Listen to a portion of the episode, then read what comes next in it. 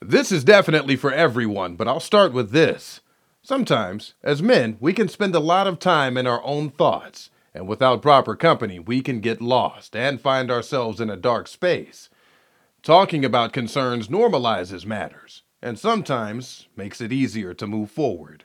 Guys really don't seek out health information or health care unless like their arm is falling off. I mean, it's got to be something so extreme that the you know, you know, I think the biggest thing is that we've talked to guys and they're like, "Yeah, I haven't been to a doctor in 10 years."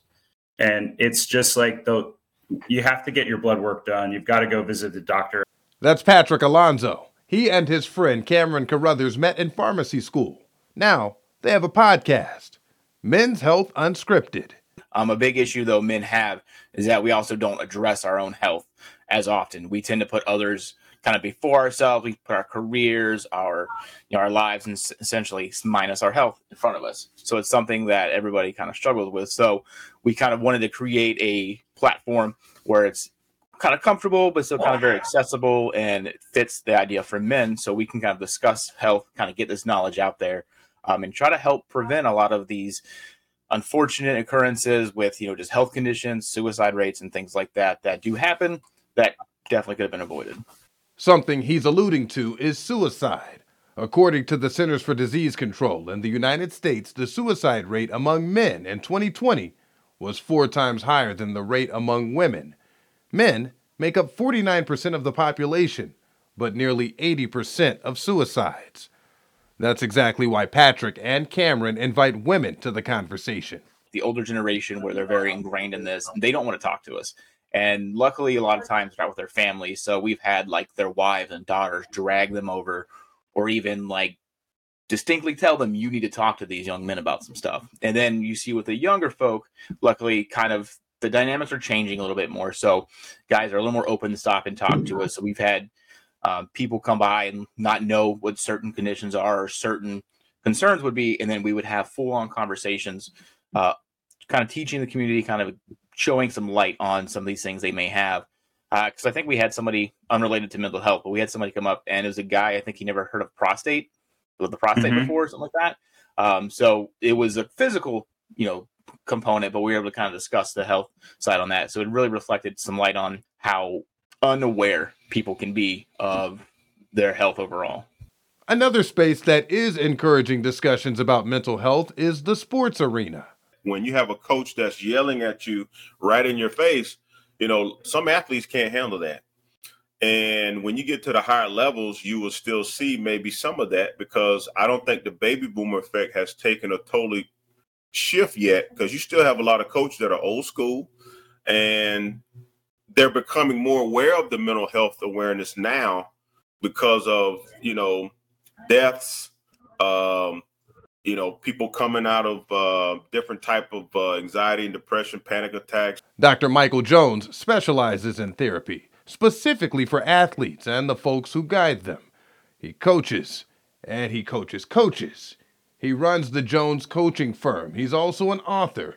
He wrote motivating illustrations of faith in basketball dr jones also played at the college level he really leans into building men and the biggest thing with men, I can't really speak from a women's perspective. Biggest thing with young men, we keep things bottled up. Yeah. And what happens is when it's ready to burst, it comes out in the weirdest moments.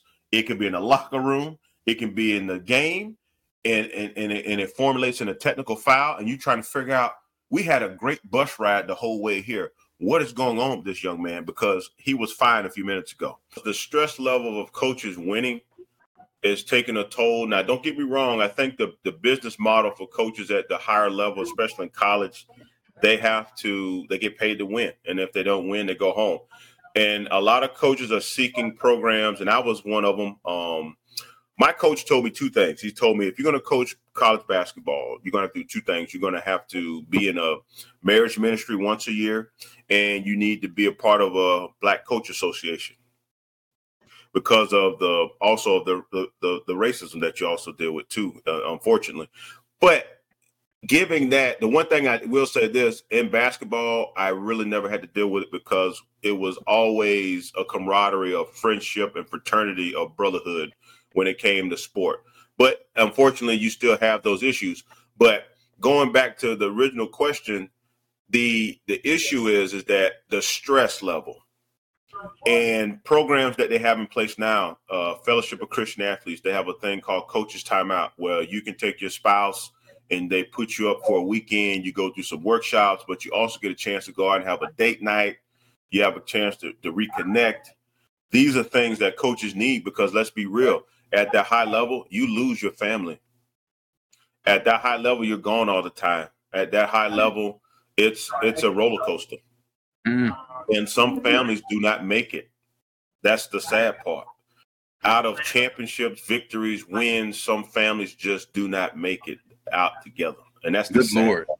That is the part that we don't really talk about. And from a fan standpoint, yes, they don't really see the athlete as a person. They dehumanize them and see them as someone who can bring results. And the same right. goes for the coach. So if anything right. else falls apart in his or her life, right, we got that trophy, we got that ring, and that's all that right. seems to matter. Absolutely. And and now I'm working with um, you know, a college team and we do Bible study. I'm working with their coaching staff um, because they see the need for it. The the thing of it is is is that these coaches are are looking for every competitive edge to be successful. And the hard part of it is, you know, how how do you how do you stay successful when your budget's cut? How do you stay successful when you don't get much as room and board like other institutions do. How you stay successful, you know, when the the shift of uh, the portal and the NIL is coming into play. It, it's tough. Mm. It's tough. Mm-hmm. Coaches have to be a lot more in tune with a relationship with their players now outside of the sport itself. Because what you traditionally had in the 80s and 90s, these kids don't get, and that's what you call parents. They might have single parent, they might have no parents, they might have grandparents, they might be foster. So therefore, coaches was like that in the 80s and 90s. They were your dad, your mom, and this and that. But the problem now is is that you have to have a more in tune focus now for that athlete because what worked in the 80s and 90s is not going to work in today's games. It's just not. It's interesting you say that because um, I'm thinking, you know, clearly a one size fits all does not fit all.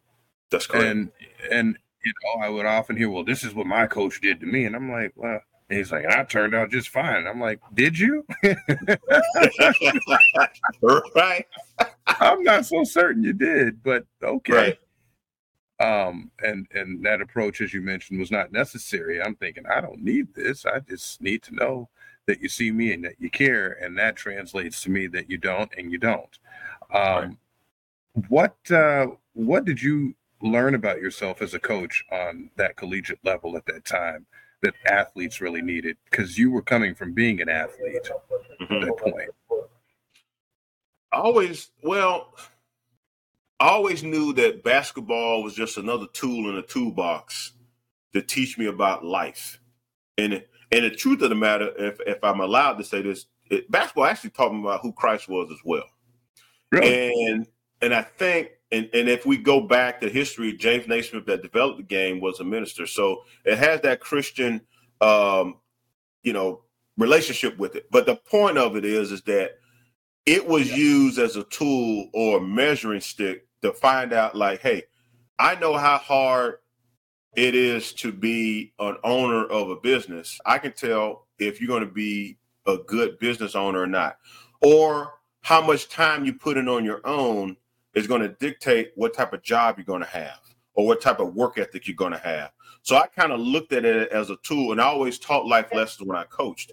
So, and that's what coaches did for me and, and still to this day. So I used it as a way of a, just a tool, but not the one off softball because when we think about athletics, we always look at it with tunnel vision. Like I can only do this as an athlete. No, there's bigger spectrums. I could be uh, I could be a commentator. I could be a coach. I could be an administrator. I could be an official. I could be an AD. But if you don't teach that and then let people know the value of it, then they're not going to know that there's more to life than just being a ball player. And for the men who don't have it in them to say exactly what they need or even know that they need help. You might not feel like laying in bed once or once in a while here and there is really that bad. Maybe you just need rest. But when laying in bed or not seeking pleasure or finding joy in the things that used to, there's an issue. And so I think that a lot of guys just kind of push that to the side and it's just like, well, I'll feel better tomorrow. And it just never comes. Cameron, what have you learned about yourself in having these conversations with other men? Well, definitely learned that we all still suffer from that same same kind of concern, same issue. Um, big reason why I definitely started up with, with Pat, kind of got involved with this is you know my military background.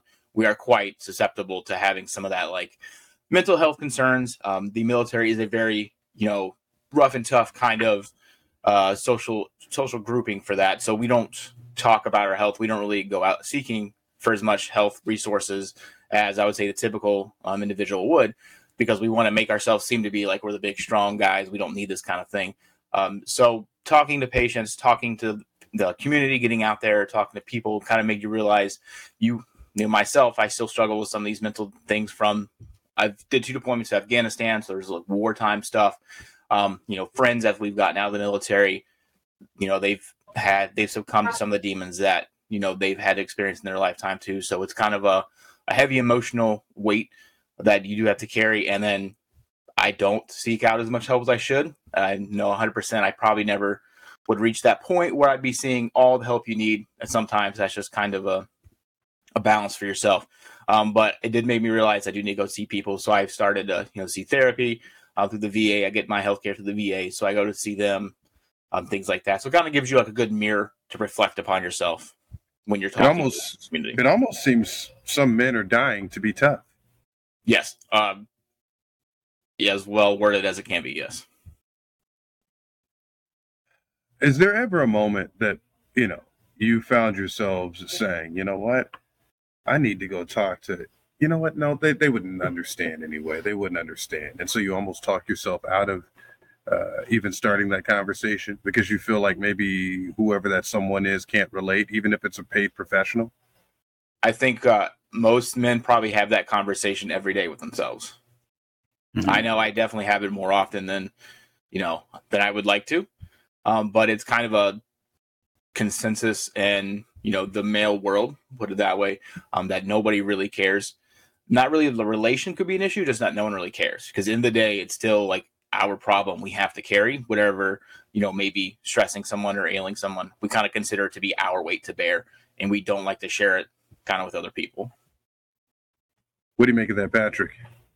So, a good example would be the first time I sought out therapy was in pharmacy school. I was recently uh, dealt with the death of my grandfather, who I love very much, and was a huge impact on my life. And while he was passing away through dying, I just started working more at my old job. And I mm. just was telling my boss, like, ramp up my hours. I don't want to deal with this. And so I found myself masking the sadness that I was experiencing through him um, passing away with just working more. And finally, when I got to pharmacy school, I started learning about mental health. It's something I never even thought about before. And I got to pharmacy school when I was 30. So that's 30 years of not knowing what mental health was. And I went through I went through the USF system because it was free for students. And to be honest with you, like this is for all guys out there. I went through like three or four therapists at USF before I found one that understood, or at least not understood, but at least could identify and help me um, with some of the issues that I was having with family, myself, my past, and everything in between. Where a lot of the therapists there were good therapists, but they just weren't equipped for an older student that has just like lived a lot of lives already. So um, I would tell guys out there that just because the first one, if you find one that doesn't work for you, keep looking because not every single therapist is going to be a match. And that's you know, definitely something to reiterate. Um, it's a message that uh, a lot of guys need to hear and understand is it is a relationship you're having with this individual and not every relationship clicks, you know, immediately on the first try. So sometimes you may have to find another individual. So I though I you know I wouldn't put down the therapist say that they're unable to do this or something like that. Um, they probably are just like a different set of relationship style compared to yours. So sometimes you do have to go from one to the other to find one that fits. I've had a lot of my friends from the service. They try one person, they don't it doesn't click, doesn't fit for them, and they quit immediately. And then of course that's problematic in the future. You know, to the point of the conversation we were having just a moment ago about maybe someone can't understand, they can't empathize. And it took me back to that uh, that comment made by Chris Rock in one of his stand-ups saying that only women, children, and dogs are loved unconditionally. Yes. uh, you guys are nodding your head, but emphatically like, yes, yes. As as a man, um, well, it's different. If you know, you know, right? The next step is we need to make mental mental health awareness a part of our daily lives. Yes, we do. And if you or someone you know needs help, do this dial 988. Also, share this episode with people because uh, we want you to check in on folks. And check out Dr. Jones's book and listen to Patrick and Cameron's podcast, Men's Health Unscripted. And remember, we do these bi weekly, these frank conversations, so check out previous episodes. Until next time, have a good one.